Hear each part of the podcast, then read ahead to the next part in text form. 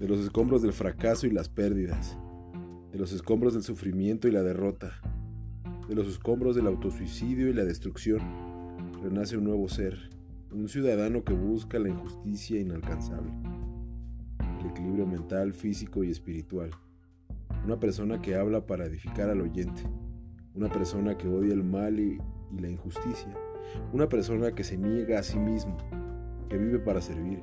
que se goza con los que se gozan, que sufre con los que sufren, que llora con los que lloran. Ama a su prójimo como a él mismo.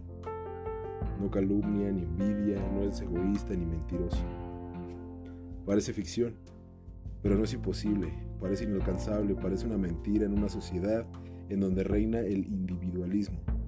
en donde hay una ley que dice primero yo, luego yo y hasta el último yo, en donde no hay amigos y todos buscan su conveniencia. Pero sabes, hoy puedes hacer la diferencia, negándote a ti mismo todos los días y marcar esa gran diferencia que esta sociedad y esta audiencia necesita.